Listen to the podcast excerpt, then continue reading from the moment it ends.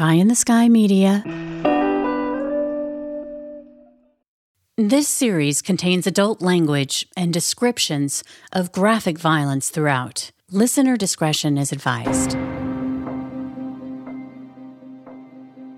Welcome to Criminal Mischief. I'm your host, Carolyn Osorio.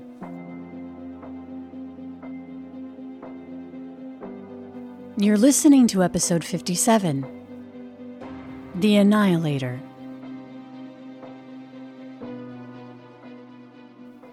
In 1971, the List family resided in the bedroom community of Westfield, New Jersey.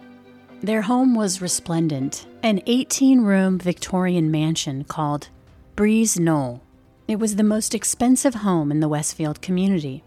The mansion was built in 1885 and even had a ballroom with a glass ceiling that was assigned Tiffany, said to be worth $100,000 at the time. The List family had lived there for six years. 46 year old John List was a successful accountant. He was married to Helen, who was 47. Together, they had three teenage children Patricia, or Patty, who was 16, then 15 year old John, and little Freddie, who was 13. John List's 84 year old mother lived in her own apartment on the third floor. John was a devout Lutheran and he taught Sunday school. Recently, though, the family had gone on a trip that had taken them away from Breeze Knoll through the Thanksgiving holiday. They were visiting a sick relative in North Carolina, so they'd been excused from school. Patty was a bright light in the class, so she was sorely missed. But it had almost been a month since her father had sent a note saying that the family would be out of town. She should be home by now. Many of Patty's friends were concerned, including her drama teacher, Edwin Illiano. In fact, he was so concerned he drove over to Breeze Knoll and paid a visit to her home to find out where she was. The last time Patty had been to school was on November 9th. It was around 4:30 in the afternoon on December 7th when the Westfield police would receive a call from Patty's drama teacher and also Barbara, who was a member of their drama group. They were asking the police to do a welfare check on the family. At 7:30 that night, a captain would telephone a Dr. William Kunick, who was a neighbor of the Lists, who shared that he hadn't seen the family for a while. He too was concerned, especially about Alma, who was John List's mom. She was 84 years old and lived on the third floor. The whole thing was just odd because the family dog hadn't been seen either, and the light bulbs in the house had been on day and night. In fact, they'd been burning so long that individually, as they began to burn out, one by one, they weren't replaced. I mean, why would all the lights be on and yet there was never anyone home for a month? It just was out of character and it rubbed people the wrong way. It was 9:30 when the police arrived at the List home. This was after Mrs. Kunick, the doctor's wife, had told them that a white Pontiac had been seen at the List home multiple times over the last few weeks, and it was now in the List's driveway. When the officers showed up, they found Patty's teacher and her friend. They were the ones who were in the white Pontiac, and so now Mrs. Kunick was also on the List property. All three of them were really concerned about the family, and so an officer went to the house and found an unlatched window adjoining the porch and entered the dining room. His partner would follow him inside, followed by Barbara and Edwin. Inside the list house was completely dark on the first floor. It was freezing inside, and music could be heard playing throughout the home's intercom system. There was a faint smell of something awful. A flashlight brought a beam of light into focus, and the police officers entered a pantry. They flashed their light on the floor and saw what appeared to be dried blood. Edwin, who was familiar with the home, would lead the officers into the living room, where he opened a large hanging drape, which led into the ballroom. An officer shined his flashlight into the blackness, and there he saw four figures lying inside sleeping bags on the floor. The officer walked closer and saw that the faces of the four bodies were hidden behind fabric. But it was clear that inside those sleeping bags lay four bodies. They'd all been shot at point blank range Helen and her three children, Patricia, John, and Freddie. The house was searched, and another body was found on the third floor. It was Alma, John List's 84 year old mother. She too had been shot. In the den, a series of notes, letters, and directions were found on a desk. One read Guns and Ammo, the other was addressed to the finder. 1. Please contact the proper authorities. 2. The key to the desk is in an envelope addressed to myself. 3. The keys to the files are on the desk. The note was signed J. List. There were five other notes that were found, one of which was for a Pastor Rehwinkel.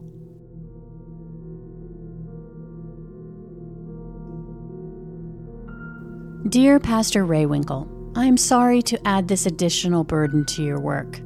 I know that what has been done is wrong from all that I have been taught, and that any reason that I might give will not make it right. But you are the one person that I know that, while not condoning this, will at least possibly understand why I felt that I had to do this. One, I wasn't earning anywhere near enough to support us. Everything I tried seemed to fall to pieces. True, we could have gone bankrupt and maybe gone on welfare. Two, but that brings me to my next point. Knowing the type of location that one would have had to live in, plus the environment for the children, plus the effect on them, knowing that they were on welfare, was just more than I thought they could and should endure. I know they were willing to cut back, but this involved a lot more than that. 3. With Pat being so determined to get into acting, I was also fearful as to what that might do continuing to be a Christian. I'm sure it wouldn't have helped. 4. Also, with Helen not going to church, I knew that this would harm the children eventually in their attendance. I had continued to hope that she would begin to come to church soon. But when I mentioned to her that Mr. Utes said he wanted to pay her an elder's call, she just blew up and said she wanted her name taken off the church rolls. Again, this could only have an adverse result for the children's continued attendance. So that is the sum of it. If any one of these had been the condition, we might have pulled through but this was just too much. At least I'm certain that all have gone to heaven now. If things had gone on, who knows if this would be the case? Of course, Mother got involved because doing what I did to my family would have been a tremendous shock to her at this age. Therefore, knowing that she is also a Christian, I felt it best that she be relieved of the troubles of this world that would have hit her.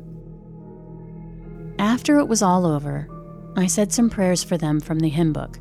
That was the least I could do. Now, for the final arrangements.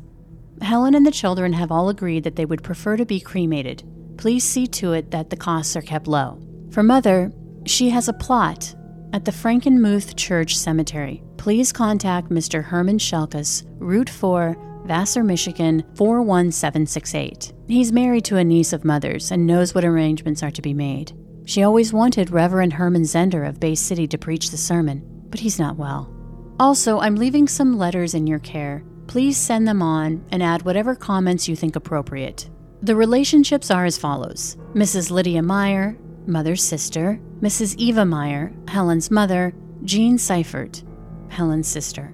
Also, I don't know what will happen to the books and personal things, but to the extent possible, I'd like for them to be distributed as you see fit. Some books might go into the school or church library.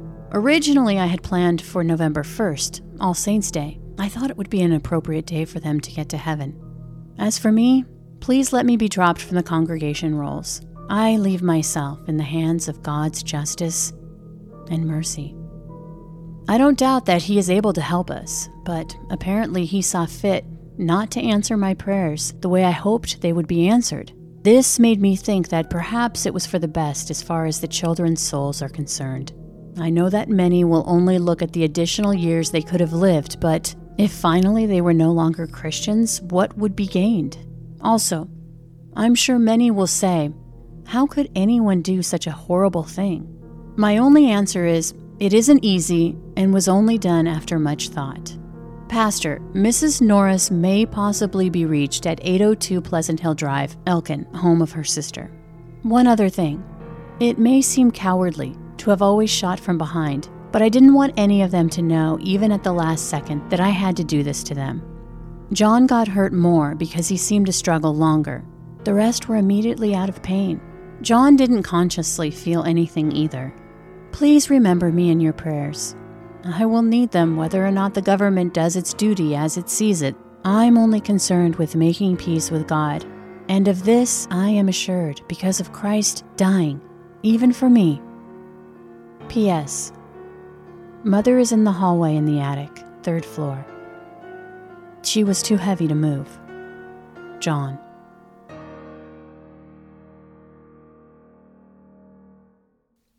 With this confession letter from John List, there was no wondering who murdered the family. The two guns that were found in his desk would prove to be the murder weapons, and right away, a nationwide manhunt was underway for the father who had murdered his entire family, John List. Three days later, they would find his car at the long term parking lot at Kennedy Airport with the keys inside and John List's identification. The parking voucher that had been found inside the vehicle was dated for November 10th. It was clear John List had no intention of returning, and wherever he was going, clearly he didn't think he'd need his ID. Throughout the home, John had used scissors to excise his image from every family photo in the mansion. Police would discover that there were two mortgages on the house and that no payment had been made after November 1st. John List had lost his high paying job at a bank and he hadn't been able to secure work commensurate to what he'd been making before. He didn't share this with his family about his unemployment. He still left every day as if he were going to work and whiled away the time at the train station and around town. He was also secretly stealing money from his mother's accounts to pay the bills. So as far as the family was concerned, he spent the day at work. So why would a guy do all that stuff and, and engage in this kind of pretext? Because he has this need to maintain this order. And you can look at it all, and from somebody else's perspective, uh, you can look at it and say, "This is the stupidest thing I've ever heard. What is this guy nuts or something?" And you can use the term in that kind of way. But for these people, it all makes sense. This is what is a driving force in their life to live this kind of way and to have this meticulous record keeping. And that's what he did for a living. He kept accounting records, which organizes all the financial information about a business. But he probably did, in fact, begin to plan some of these things and think about what he was going to do ahead of time. When he wrote the five page letter, I don't really know. He may have written it that day, he may have written it two days before, three days before. But at some point, he began to realize what he was going to do, and so then he carried out his plan. That's Ken Lanning. I'm one of those people that, whether I like it or not, I'm known primarily for what I used to be. I'm a retired FBI agent, was assigned to the FBI Behavioral Science Unit for 20 years and did consulting work with them for another 10 or so. During Ken's career, he had a front row seat when the Behavioral Science Unit was in its infancy. And then eventually I got my orders and reported there in January of 1981, and I was assigned to the Behavioral Science Unit. That's the unit I wanted to go to. And to make a long story short, the unit started out as just doing training and education, but eventually moved into the area of research and case consultation that many people started to call profiling. Ken says he was made aware of the John List investigation when he was a rookie agent. It didn't take long for New Jersey police to reach out to the FBI. They needed help tracking down John List because every lead was a dead end. I don't know whether it was John Douglas or Bob Ressler who were assigned the List case. And what happened was when List disappeared, after they found the bodies, after he had killed them about 30 days later, when they found the bodies of his entire family, then the police were trying to find him. He became a fugitive. So they enlisted the assistance of the behavioral science unit as just one piece of what they were doing. They were many doing many different things, but one of the things they thought is they could consult with the behavioral science unit to see if they could do a personality assessment, better term than profiling, of John List.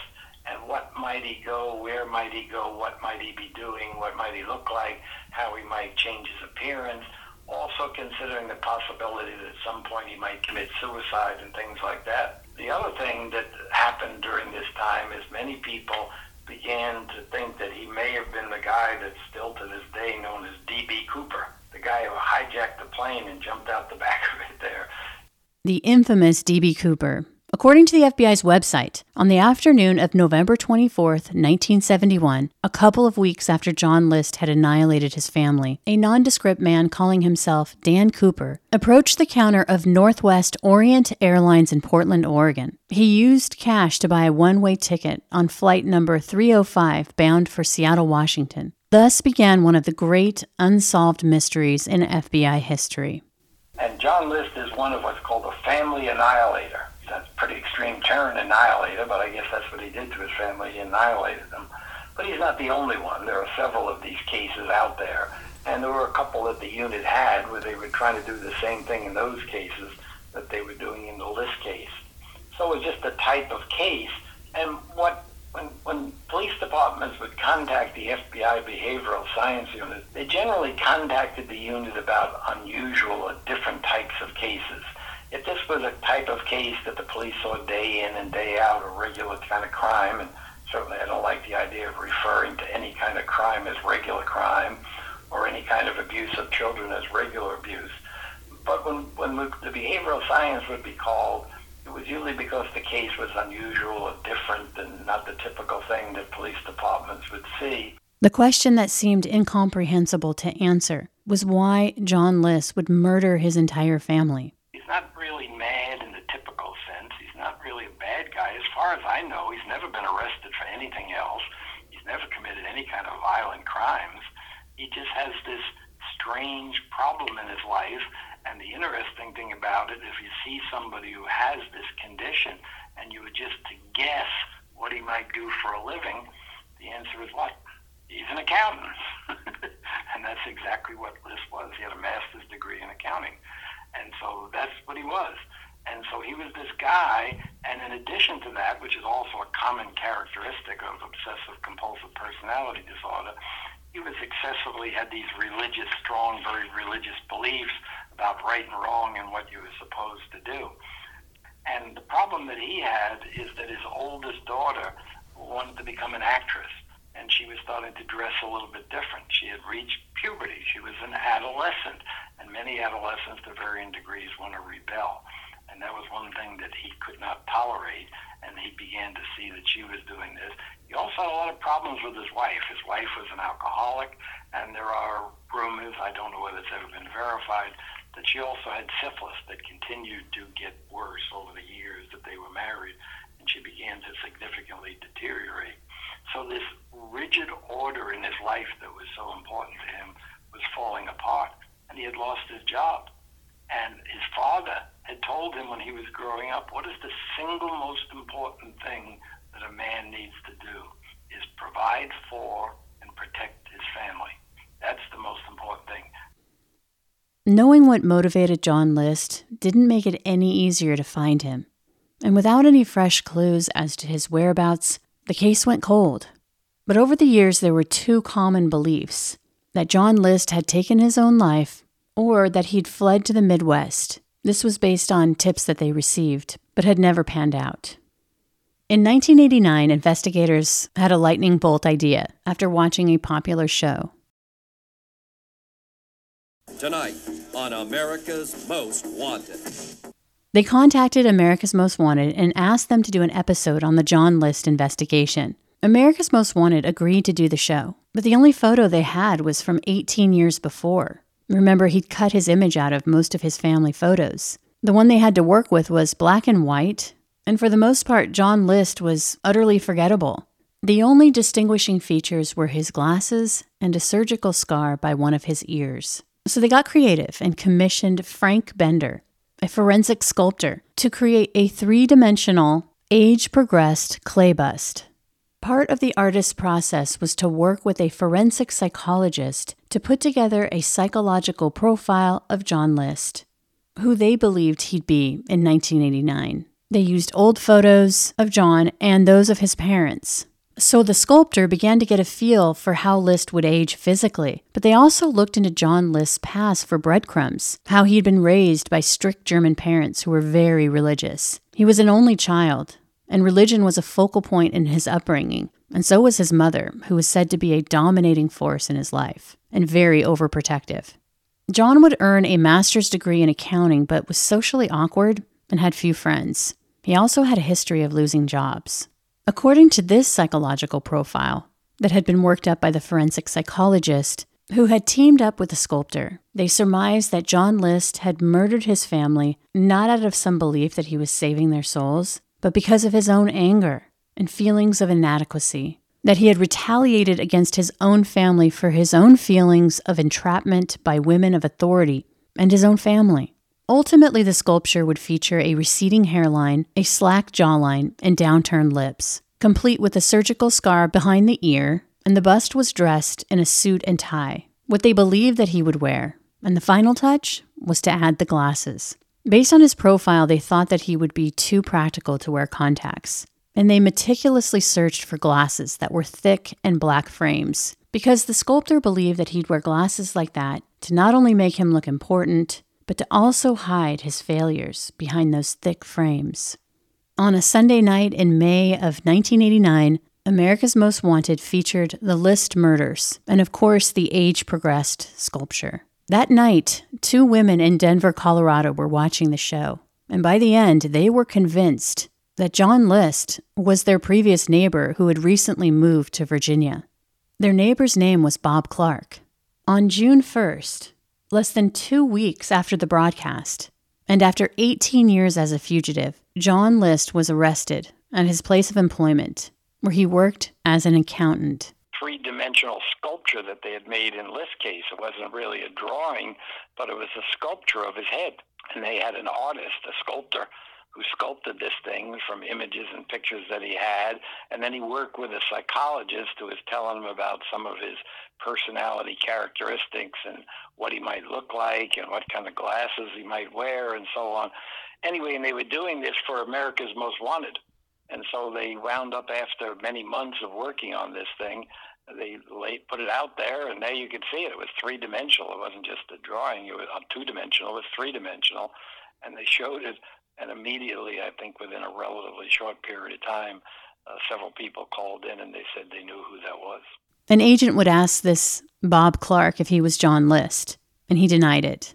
However, a fingerprint comparison between Bob Clark would match John List's fingerprints on a gun permit form that he'd filled out one month before the murders. He also had a scar behind his ear, a receding hairline, a jowled chin, the downturned lips, and the same style of thick black glasses. There was no doubt this was John List.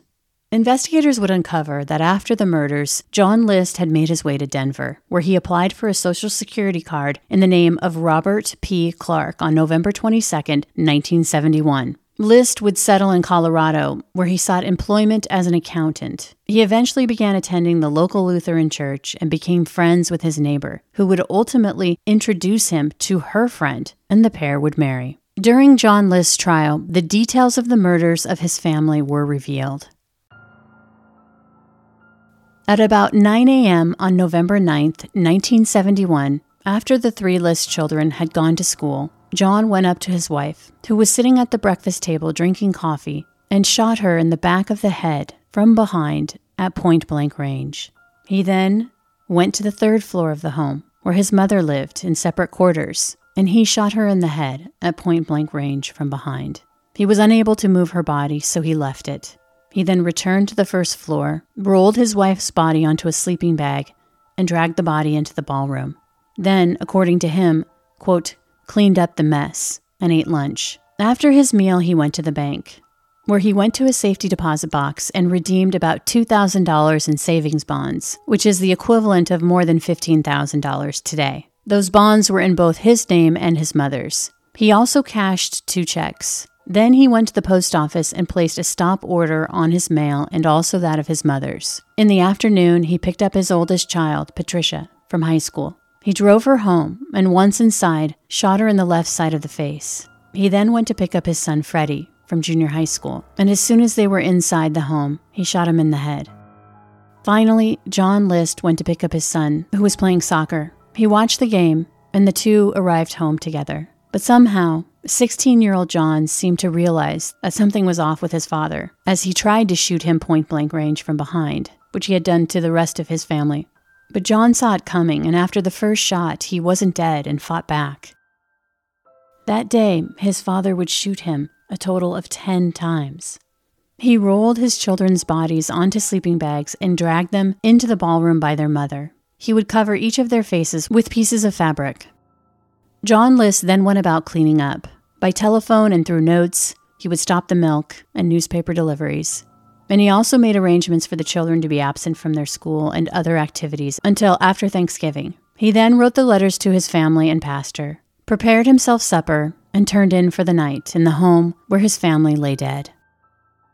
Early the next morning, John List packed up some things, and before leaving his home forever, he would turn down the thermostat to its lowest setting in an effort to slow the decomposition. He also turned on a radio station that played religious hymns throughout the empty rooms as he quietly walked out the door, unseen. The interesting thing to, to me, what makes this case so fascinating, is after he commits this crime and he decides to murder his whole family, what does he then do? Well, first of all, his, mother is upstairs in the attic. It's hard to get her downstairs, so he just leaves her up there. But the rest of the family, killed on the main floor, brings them out into the ballroom part, I guess a big room there, and he begins to lay them out on sleeping bags, and they're all laid there. So now they're all laying there dead. And now what is he going to do? He's not going to kill himself, and he's going to try to get away with this crime. So what does he do? He engages in the kind of thing that only somebody who understands obsessive compulsive personality disorder can understand. He then begins first, he cleans the place up as best he can. Cleans up the blood and everything else where all these people are shot in different locations. Then he realizes, well, he needs some time to get away. So where, what's he going to do about them? So the first thing he does is contact the post office, cut off his mail delivery, cuts off the delivery of the newspaper, cuts off the delivery of the milk being delivered to the house, and so on and so forth. Then he writes a, a note to the school saying his kids are going to visit their uh, aunt or somebody or their grandmother someplace in North Carolina, so they won't be coming to school for a while. He solves that problem and so on. So he does all these things. He lowers the thermostat in the house down to the lowest setting he can get on it to keep the place as cool as possible and so on. So he goes through all these meticulous things. Then he writes a five-page letter to his pastor explaining all these things that he did. And so he does all this stuff, engages in all this stuff after the fact, all this planning, just so he can get away. So then he gets in his car, apparently drives to the airport, I think one of the New York airports, leaves his car there, then gets on a train and winds up ultimately arriving in Denver, Colorado, where he takes the name of somebody else. They believe it may have been one of his classmates who claims he doesn't know him. He takes on this new name and identity, which is not that difficult to do. You just got to get a birth certificate and you start building a new identity.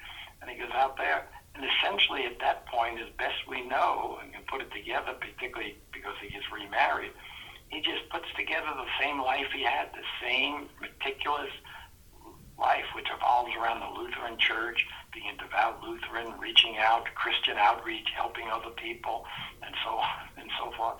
And apparently, his wife, when they when they eventually arrested him for this crime, his second wife, the one he married after he committed all these murders, she just couldn't believe it. She said, "That's not my husband. He would never do anything like that." She couldn't believe it herself. But anyway, so this is what he did in his life. This is how he committed the crime. And the guy who lines up these bodies in a, in a row like this and say, why wouldn't he just leave him where he shot them and jump in his car and take off? Because that's not consistent with somebody who has obsessive compulsive personality disorder. Over the years, many people had believed that John List had actually committed suicide. But John List wouldn't do that because he felt if he took his own life, he wouldn't go to heaven. This way, he could murder his family and they would go to heaven. Then later, he could confess his sins and be forgiven, so he could then go to heaven himself. So he supposedly later on said somebody, I was faced with two choices. When I lost my job and my money was running out, I could either go on welfare, but that would have been humiliating. I would have been in disgrace to be on welfare and so, and I couldn't take welfare. That would have violated what my father ingrained in me from the time I was a young boy, is how I was supposed to take care of my family. And so I, I couldn't do that. And so the only thing that he could think of was to send his wife and his mother and his three children to heaven. And in order to go to heaven, you have to die first. Earlier in the show, Ken said that John List was proposed as a suspect in the D.B. Cooper airline hijacking because of the timing of his disappearance two weeks prior and multiple matches to the hijacker's description. The reasoning behind that was that he was a fugitive with nothing left to lose. But when List was questioned by FBI agents after his capture, he denied any involvement. A jury would find John List guilty of five counts of first degree murder, In April of 1990, a judge would sentence him to life in prison without the possibility of parole. John Emil List will be eternally synonymous with concepts of selfishness, horror, and evil. He is a man who could coldly, calculatingly, and cunningly conceive and carry out a cowardly plan to assassinate each of his three children. The idea that a mild mannered John List, who appeared so normal, so average, is out of the blue capable of murdering his entire family in cold blood and then poof, disappears into thin air and starts an entirely new life. It's hard to wrap our heads around someone so average being capable of such evil. His only defense at trial was that he was under all this pressure and stress and everything like that and so on. But it was a, just a feeble attempt. He kind of had nothing to lose. You know, the only thing he could have worked out a deal. I mean, I think he realized that whether he pled guilty or was found guilty, he was going to jail for the rest of his life. You can't murder children and your entire family and expect to get some kind of special thing. Okay, we're just going to send you to jail for a year and a half or something. Well, yeah, I mean, that's the thing that I always, I never understand is people who actually want to go to trial and be in front of everybody and, and have it be so public when there's absolutely no way you're getting out of it. Like, why well, wouldn't you just make a deal? Well, that's what that's what I used to say. That a lot of times in the cases I dealt with sex crimes against children, the offenders would plead what I would call guilty but not guilty. They realized that the last thing they wanted to have is all the details of what they had done, the specific details of what they had done to the children, to come out in open court. So by pleading guilty, they would avoid that from happening. But as soon as he pleads guilty, from the next moment on, the next time he opens his mouth, he explains to everybody who will listen, I pled guilty, but let me tell you why I'm not guilty. I love children so much, I didn't want to put them through the stress of the trial and so on and so forth. So they come up with all these explanations. So I think a lot of what he did during the trial and when they examined him and so on, he talked about losing his job and how much pressure he was under and so on and so forth. And he had all these problems, and they asked him obvious question is, why didn't you kill yourself? And he said he thought that under his religious beliefs that would prevent him from going to heaven, and he had hoped to someday join his family in heaven. In March of 2008, John List died from pneumonia in prison. And if you're wondering about the List home, it mysteriously burned down in August of 1972, nine months after the List murders. The fire was officially ruled as arson, and it remains unsolved with no suspects. Up next, we'll discuss the List case in the bonus content of Criminal Mischief with Carolyn and Brandon. And as always, thanks for listening. From Cloud 10, Criminal Mischief is a pie in the sky production recorded in the beautiful Pacific Northwest. We're produced by Brandon Morgan and myself, music by Soundstripe. I'm Carolyn Osorio, your writer and host.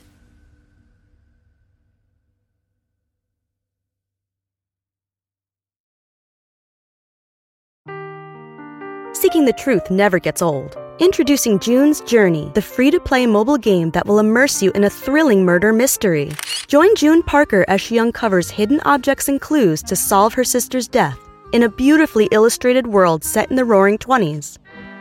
With new chapters added every week, the excitement never ends.